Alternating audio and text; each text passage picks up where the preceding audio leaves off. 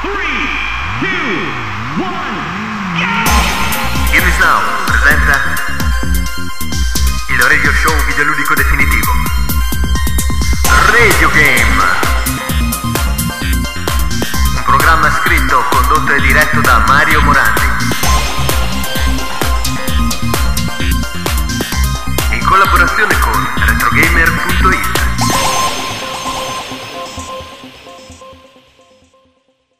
Ciao a tutti e benvenuti in questa nuova puntata di Radio Game. Io sono Mario Morandi e questo è l'episodio 002 dal titolo significativo Hurry, un episodio realizzato in ritardo tra mille impegni a cui ho dovuto dedicare meno tempo del solito.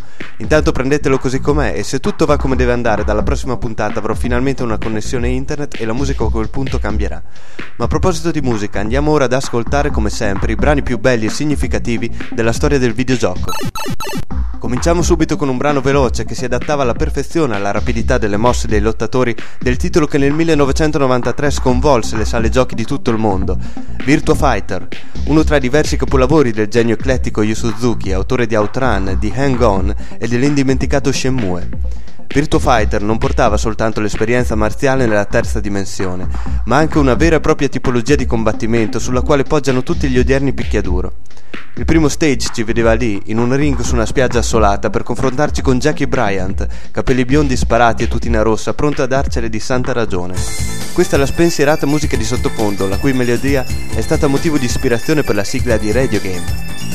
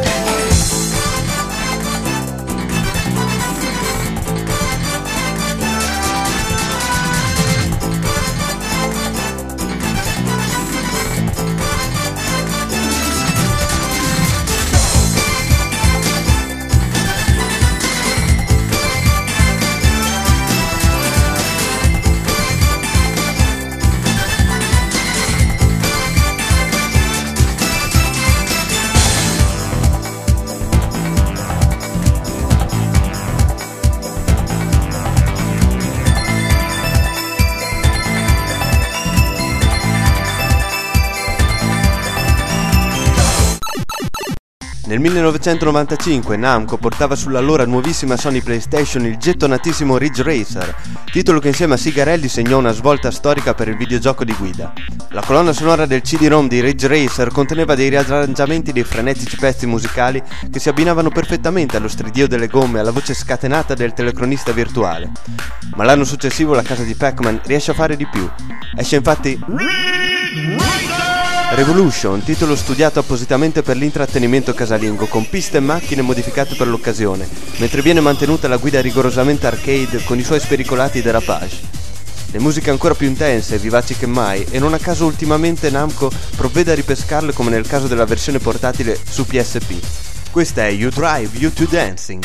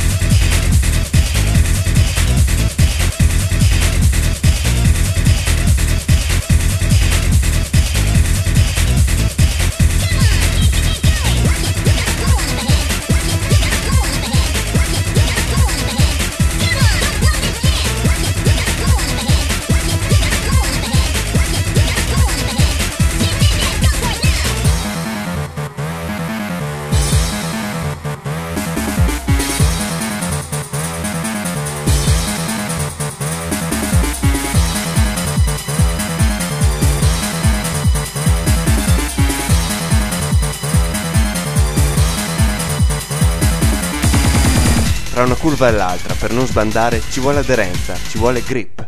Questo è il titolo dell'incalzante brano che andiamo a sentire.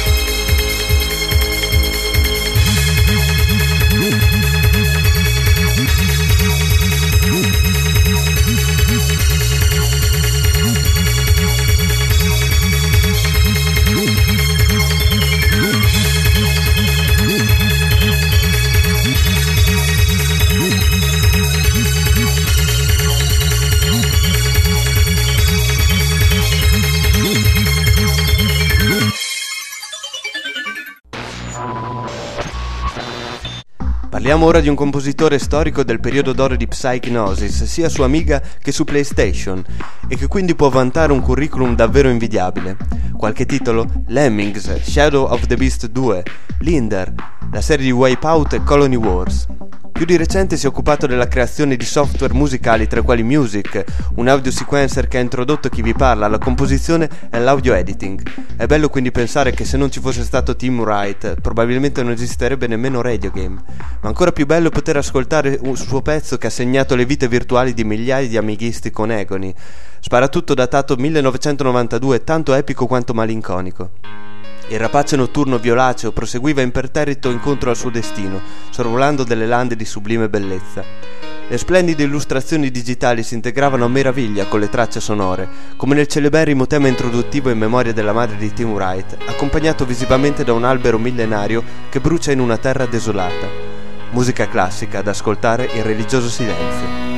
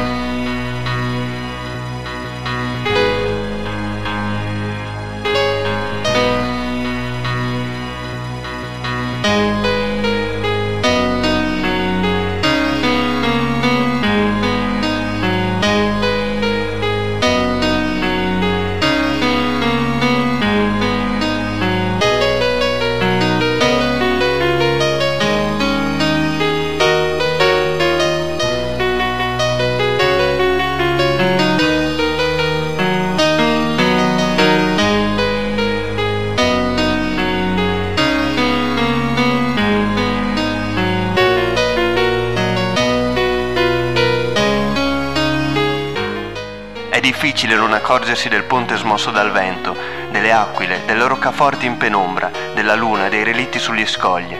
Non si può restare indifferenti alle potenti cascate, al sottobosco muschioso, alle immense foreste e paludi che appaiono lontane, immersi in uno splendido imbrunire. Il dettaglio in Econi è religione pura. Troverete ulteriori dettagli su Econi e un'analisi approfondita delle sue musiche su retrogamer.it, sezione Amiga. Sound Quest.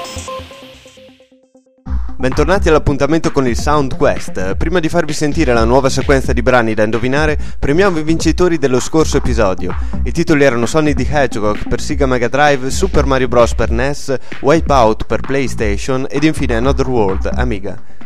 Davide Maiorca è stato l'unico ad aver effettuato l'unplane ed ecco la sua proposta. Una colonna sonora emozionante di dubbio spessore si trova in The Legacy of Kane, Soul River, secondo episodio della fortunata saga vampiresca creata da Crystal Dynamics, che portava sulla PlayStation di casa Sony delle innovazioni interessanti dal punto di vista del gameplay e della grafica, soprattutto rispetto all'episodio precedente. La musica composta da Kurt Hartland e Jim Hedges ci immerge nella desolazione delle rovine di Noscott, infondendoci un profondo senso di inquietudine. Il brano che ascoltate è tratto dall'introduzione, si titola Ozar Midrashim.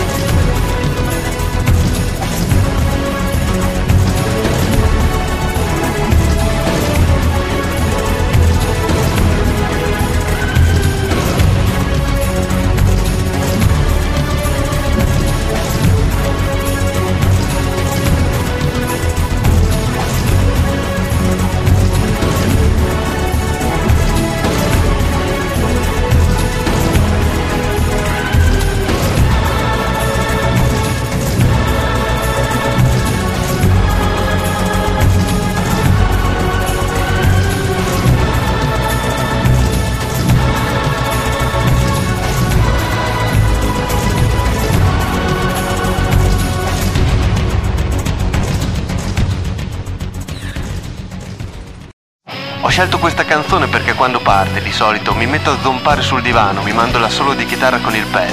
E poi perché il tema di Elbel Knox, uno che se ne va in giro con dei collanti, una katana tanta e lo sguardo maniaco omicida perennemente stampato in faccia.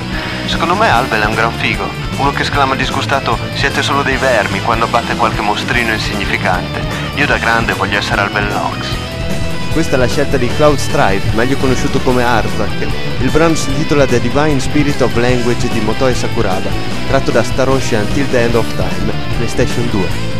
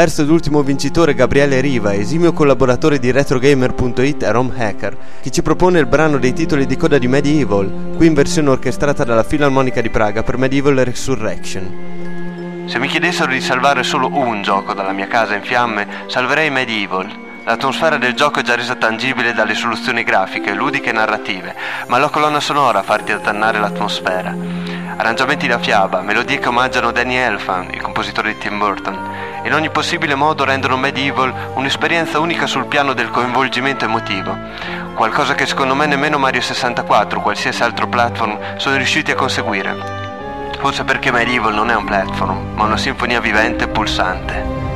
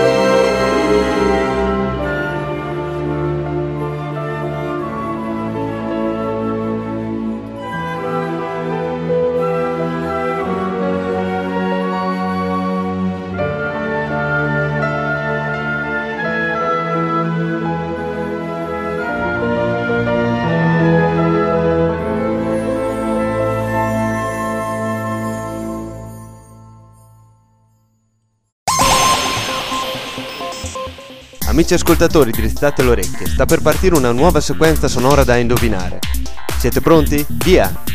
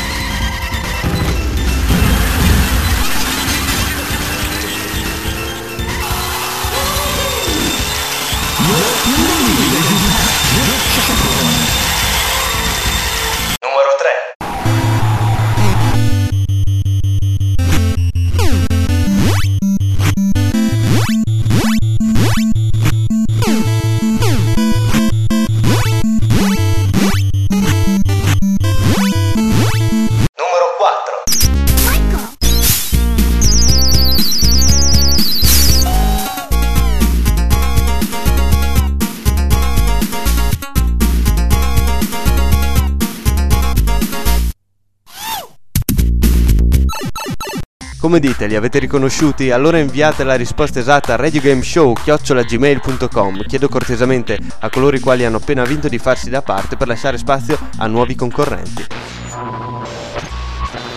Fin dagli albori della storia del videogioco, lo spazio profondo è stata un'ambientazione privilegiata, fucina di ostili alieni pronti a conquistare il nostro pianeta. Il nostro compito è quello di saltare su una navicella e affrontare il male, respingerlo, evitarlo o più preferibilmente distruggerlo. In questa categoria spicca la serie di Gradius, che nasce nel 1985 grazie a Konami, con un leggendario sistema di power-up ad accumulo che dona un tocco di strategia al blastaggio puro. Nel 1997 esce Gradius Gaiden e nonostante il mitico caccia Vic Viper, di cui possiamo ammirare uno splendido cameo nella recente serie di Zone of the Enders, sia passato attraverso vari stadi evolutivi, la giocabilità rimane inalterata. Ma lo stesso non si può dire del sonoro che, a detta di Luca Biusi, raggiunge vette assolute, si distingue in ogni livello, diviene simbolo di un'epopea di sparatutto memorabile e incentivo all'acquisto del CD con il soundtrack. Gradius Gaiden è, dopo tutto, uno sparatutto grafico musicale, ma vale anche il contrario. La musica prima del gioco, il gioco che ne imprime le espressioni, diventando un unico tutto. E allora andiamo ad ascoltare Side Story di Norris Muir.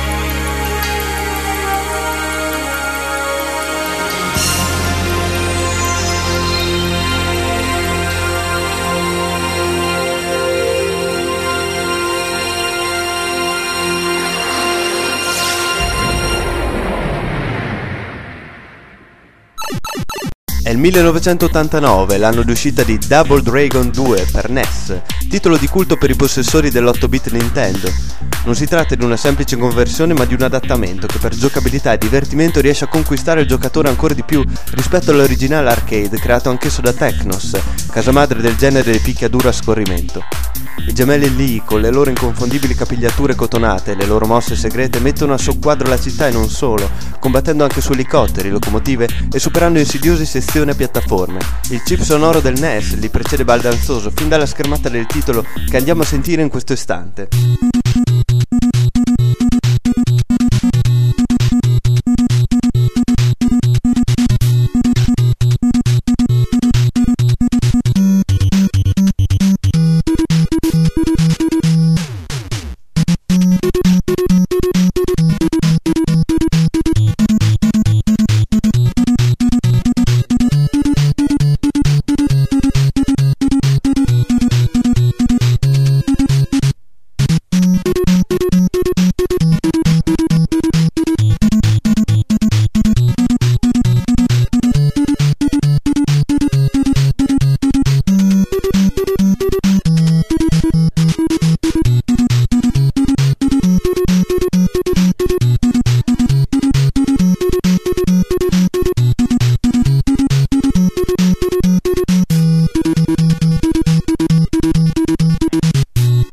Questo invece è l'accattivante brano presente nel secondo livello, in cui dovremmo saltare tra i tetti di grattacieli di una città by night.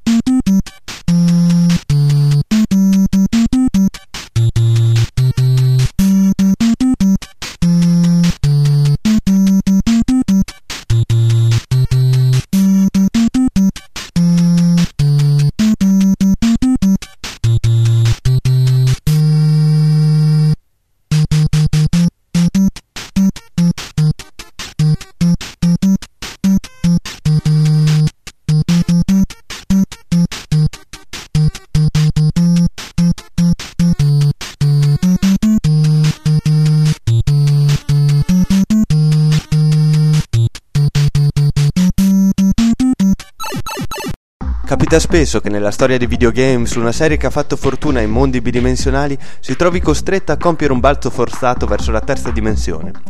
Capita invece molto meno spesso che il feeling, l'atmosfera, la struttura e la giocabilità vengano rispettate decorosamente durante questo processo. Uno di questi rari casi è Metroid Prime, titolo pluripremiato realizzato da Retro Studios nel 2003 per GameCube sotto la revisione di Nintendo. Una visuale in prima persona che sfugge ad ogni catalogazione, che ha compiuto il prodigio di mantenere inalterata la sensazione di vestire panni della cacciatrice di taglie Samus Aran nella sua eterna lotta contro i Metroid e i pirati spaziali. Metroid è esplorazione innanzitutto, una ricerca verso il potenziamento che ci aprirà nuove possibilità di intrufolarci nelle viscere della Terra per estirpare il male. Metroid è inoltre fantascienza e da questo Kenji Yamamoto e Koichi Kyuma traggono spunto per lo splendido tema principale che possiamo sentire nel menu dei titoli e nei riconoscimenti.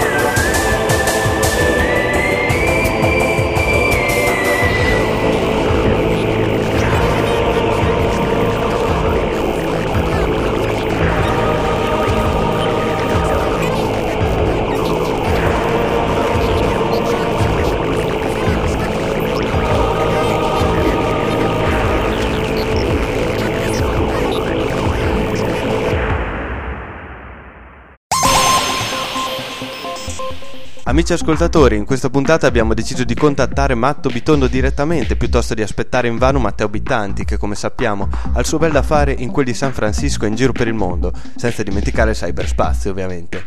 Bitondo risponderà alle lettere che gli manderete al nostro indirizzo email radiogameshow.gmail.com ed ora spazio al dottor Bitonto. Buongiorno a tutti, non perdiamo altro tempo e andiamo a leggere la prima missiva. Oh, chi ci scrive Alberto da Messina e mi chiede se è possibile diventare un critico videoludico come Matteo Bittanti. Eh, caro Alberto, ti perdono lapsus freudiano, forse volevi scrivere come Matto Bitonto. Ecco, correggiamo come Matto Bitonto. Alberto, che ti devo dire? C'è chi può e chi non può. Io, molto modestamente, può.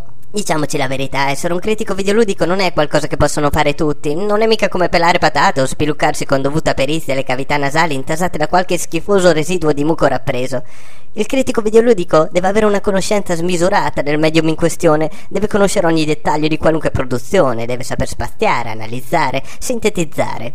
Una volta fatto questo, vedrai che anche tu potrai sparare qualunque cazzata che ti passa per la testa e pubblicarla guadagnandoti da vivere. Prima però, studia, Vediamo la seconda email, ci scrive Goku Super Saiyajin IV da Varese chiedendomi cosa ne penso dei videogiochi di Dragon Ball. Ma, eh, caro Goku batte la pesca, devo confidarti che nei momenti di stitichezza mi metto a giocare a un Dragon Ball Z Budokai a caso da quando ho scoperto che aiuta moltissimo la mia naturale regolarità. Leggiamo ora la terza email firmata da Sir Drake che ci scrive da Milano.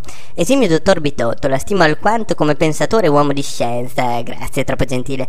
Le scrivo per via di un problema. Le console di nuova generazione rischiano di superare tecnicamente il mio ottimo PC completo di 3, 6, 9, 12 righe per descrivere la configurazione che saltiamo per motivi di brevità per cui le chiedo, dottor Bitonto, siccome le nuove console assomiglieranno sempre di più a veri e propri computer pensati per giocare, il PC come macchina da gioco è destinato all'estinzione?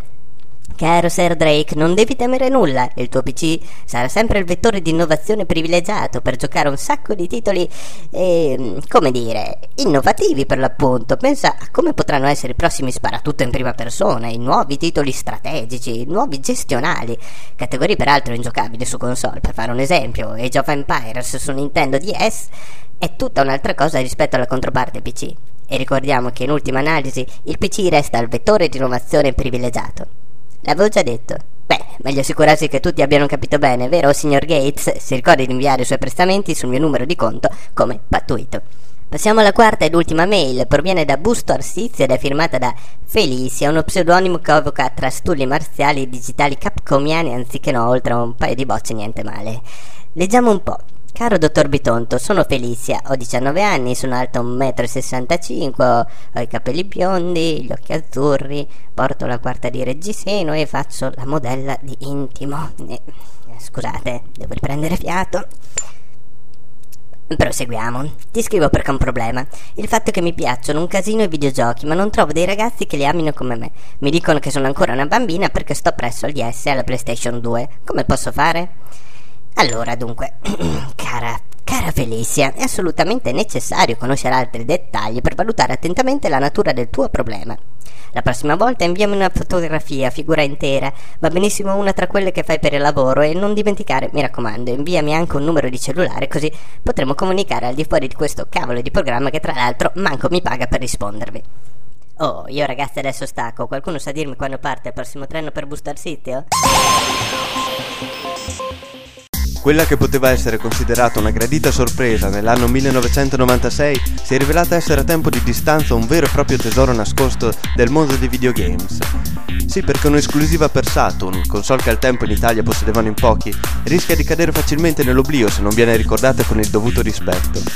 È quindi un onore rappresentare Guardian Heroes, capolavoro made in treasure, un team che nei primi anni 90 fece sfracelli su Mega Drive con titoli come Gunstar, Heroes, Dynamite Heady o Alien Soldier, seguendo una strada tutta sua sia a livello estetico che tecnico, e a questo proposito non possiamo evitare di citare i magnifici shooter Radiant Silvergun e Ikaruga. Guardian Heroes è un cartone animato interattivo travestito da picchiaduro a scorrimento e si gioca in stile Street Fighter 2 su tre livelli di profondità, lanciando magie ed eseguendo mosse speciali a profusione. Praticamente il delirio, il comparto musicale porta l'intera esperienza a un livello maestoso e indimenticabile. Vedremo personaggi dal carisma degno delle migliori produzioni d'animazione e non a caso la splendida introduzione è stata realizzata dallo studio Gainax, famosissimi per Evangelion e il mistero della pietra azzurra. Tutta la colonna sonora è stata invece composta dai maestri musicali del Treasure Team, di cui abbiamo operato una selezione ristretta a malincuore, vista l'incredibile livello qualitativo di tutte le tracce. Ma non indugiamo oltre, partiamo ovviamente dal brano introduttivo intitolato Open Your Heart.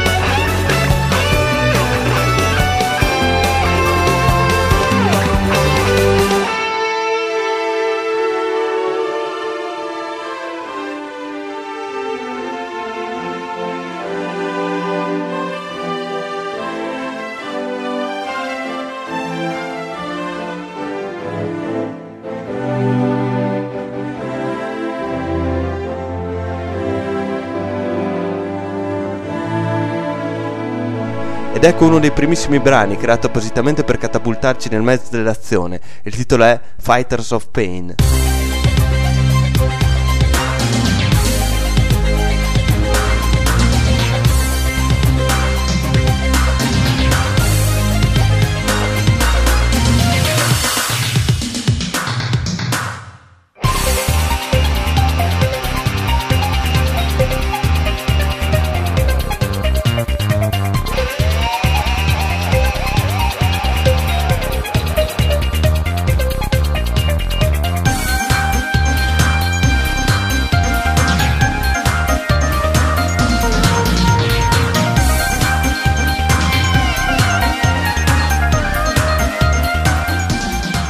Chiudiamo la carrellata con Roundabout, brano che parte in sordina per scatenarsi in un tripudio di solarità e di esaltazione totale.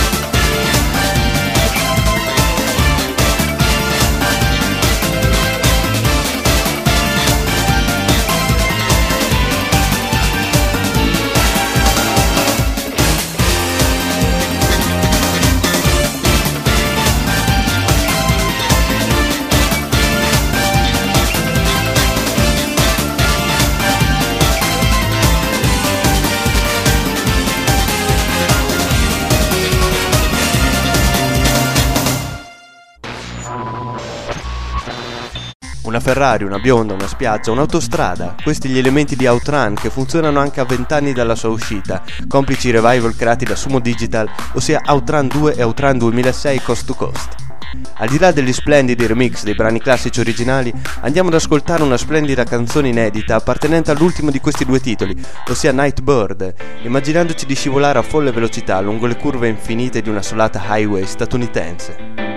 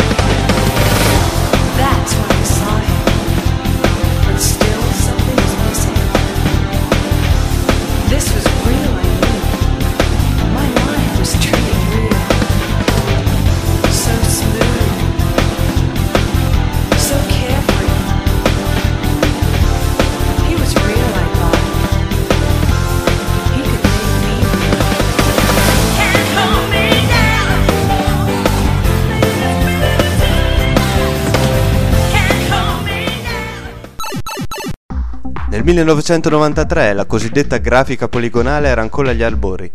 Ma se Sega strabiliava i giocatori delle sale giochi con Virtua Fighter, Nintendo puntava a stupirci direttamente dal nostro divano con Star Fox, sparatutto tridimensionale per Super Nintendo, conosciuto come Starwind in Europa, in cui pilotiamo delle navette dalla forma appusolata nei panni di Fox McCloud, volpone antropomorfo a capo di una squadriglia composta da un falco, da un coniglio e da una rana.